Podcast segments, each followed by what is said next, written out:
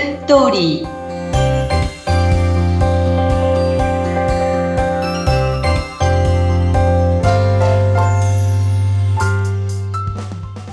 皆様こんにちは。結婚相談所ライフツリーの和田光理です。こんにちは。インタビュアーの山口智子です。さあ、前回もまたドキッとするテーマでしたね。和田さん、まめな男ほど浮気をするという、はい、そういったテーマでしたが、さあ今日のテーマは何でしょうか？はい、スペックの高い男性たちのお断り理由に驚愕です。ほう、これもまた気になりますが、どういうことなんでしょうか？そうですね、最近立て続けにあったお見合いした後の男性たちのお断り理由なんですね。はい。で、そのうちの会員の学歴も高く、年収も高く、身長も高く、要は参考ですよね。うん。そういう男性、お顔も、標準以上みたいな、うん、要するにすごく申し込みの達到する男性たちなんですけど、はい。その男性たちのお見合いをした後のお断り理由っていうのがですね、うん。一人の男性はね、Aさんはね、13歳、16歳かなぐらい離れてる人とのお見合いだったんですよ。はい。それぐらい、すごく若い方とお会いしてたんですけど、うん、まず A さん、お断り理由。若さ以外の点で、総合的にスペック不足を感じました。僕の好み、趣味、考え方、知性、全体的に物足りなさがありました。うん。で、B さん。うん、顔は可愛い。価値観も合う。話も合う。だけど、仕草に可愛げがない。結婚相手としての魅力がない。C さん。知的レベルが同じでないと話が合わない。優秀な大学卒だからと思って選んだんだけれど、話の内容が浅くて退屈でした。すごくって感じじゃないですか？もうなんかね、ショックですね。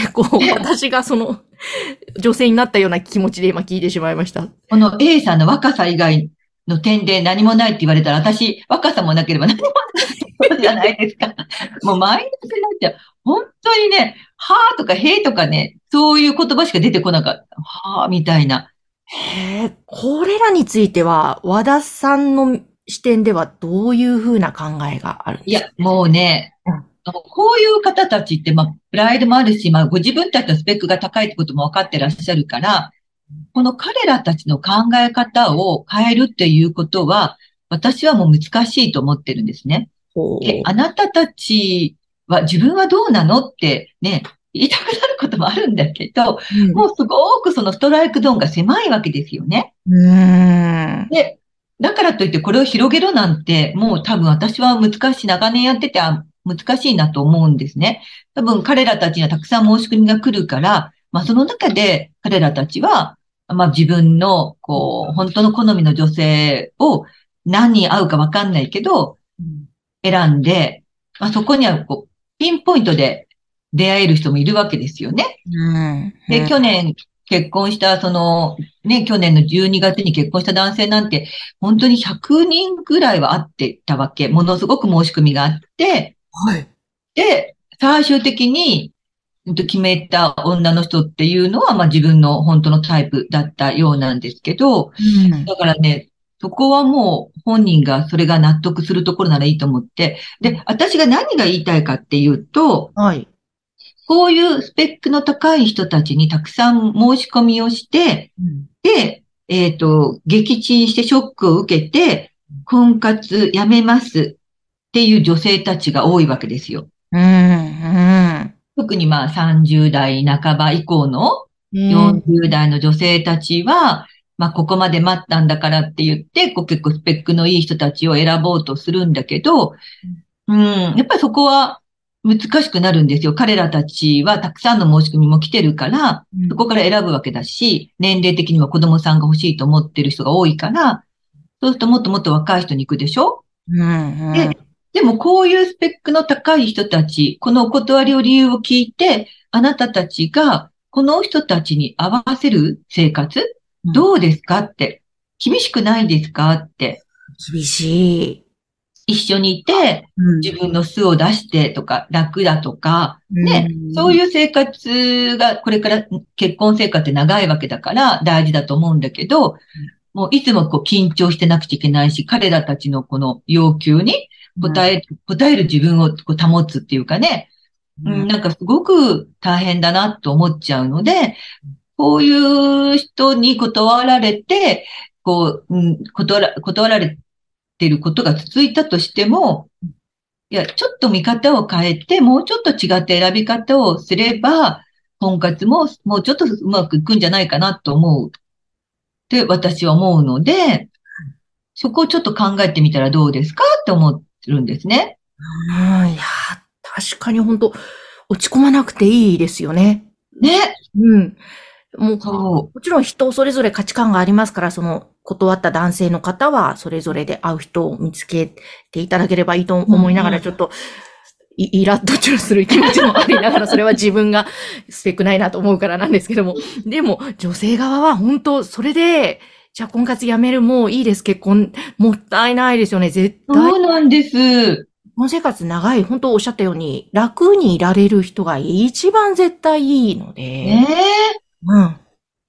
だからこのお断り理由ってほとんど女性は知らないわけですよね。ああ、そうか。ね、このこと私たち伝えないわけじゃないですか。こんなこと言ったらショックだものね。うんうん。立ち直れない。そう。だけど実際はこういう断り方をしてるんですよとか。ね。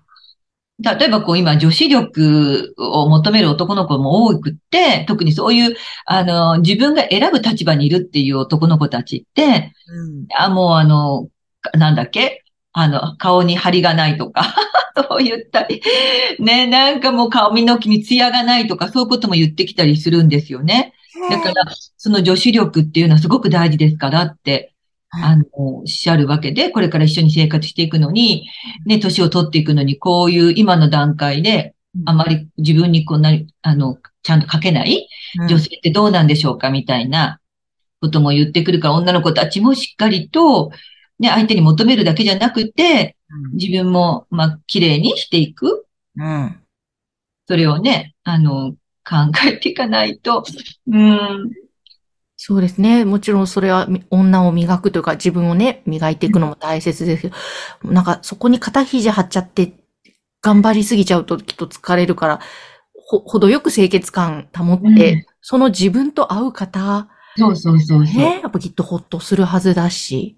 そう、自分と合う方をね、そうなんですよね。なんかこう、特にやっぱり私も若い頃は、もう、よく見せようとか、私、イケてます的な、こう、なんかね、それこそスペックありますよ風に見せたいとか、なんか妙にお化粧頑張ってみたりとか、お洋服頑張ってみたりしてましたけど、全くその頃の写真を見ると、ブサイクなんですよ。もう、なんかね、顔が、目とかがつり上がっててか、なんか、なんていうんですかね、こう、力が入ってるんですね、顔の。ああ、なるほどね。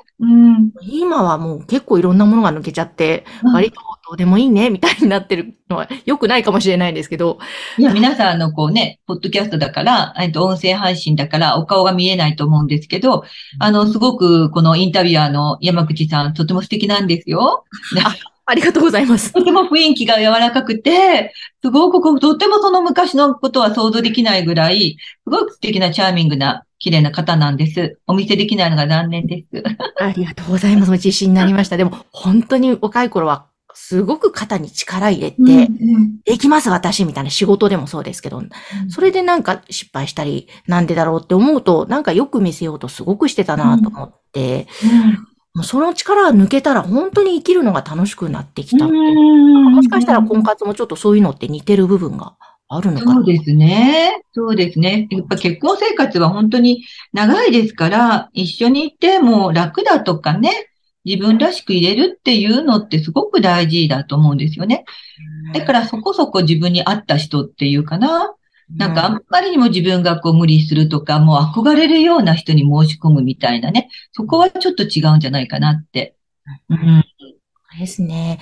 こう、やっぱりですね、ちょっとね、この収録の合間の時間にさっきも和田さんと話してましたが、こう、ドラマ、映画を見ると、なんかそのスペックの高い方と、シンデレラストーリーのようにみたいなのもあったりとか、なんか素敵なキュンキュンするシーンがあったりすると、私もそれみたいな感じで夢を描いてしまいますけれども、そうですね。うん。ちょっと一歩足元、自分らしさ、等身大を見る。そうですね。そうですね。だから全然断られても、そういうことめげないっていうか、あんまりスペックが高い人ばっかりにね、申し込まないで、やっぱりやり続けるってことがすごく婚活では大事なわけですよね。どこでどんなご縁があるかわからないから。だからちょっと早々に、もう、ダメですみたいな、もう諦めるっていうのはちょっと違うよっていうところですよね。ですね。もう本当に絶対諦めないで、もうね、成婚へと結びつけていただきたいですね。はい。頑張りましょう、皆さん。本当、頑張りましょう。もうなんかすごい腹から言っちゃいました。頑張りましょう。ということで、ぜひ何か相談してみたいなとか、婚活始めてみたいなと思われた方は、ライフツリー和田さんの LINE 公式アカウントを番組の概要欄にリンク貼ってありますので、ぜひご登録ください。はい、よろしくお願いいたします。どうもありがとうございました。ありがとうございました。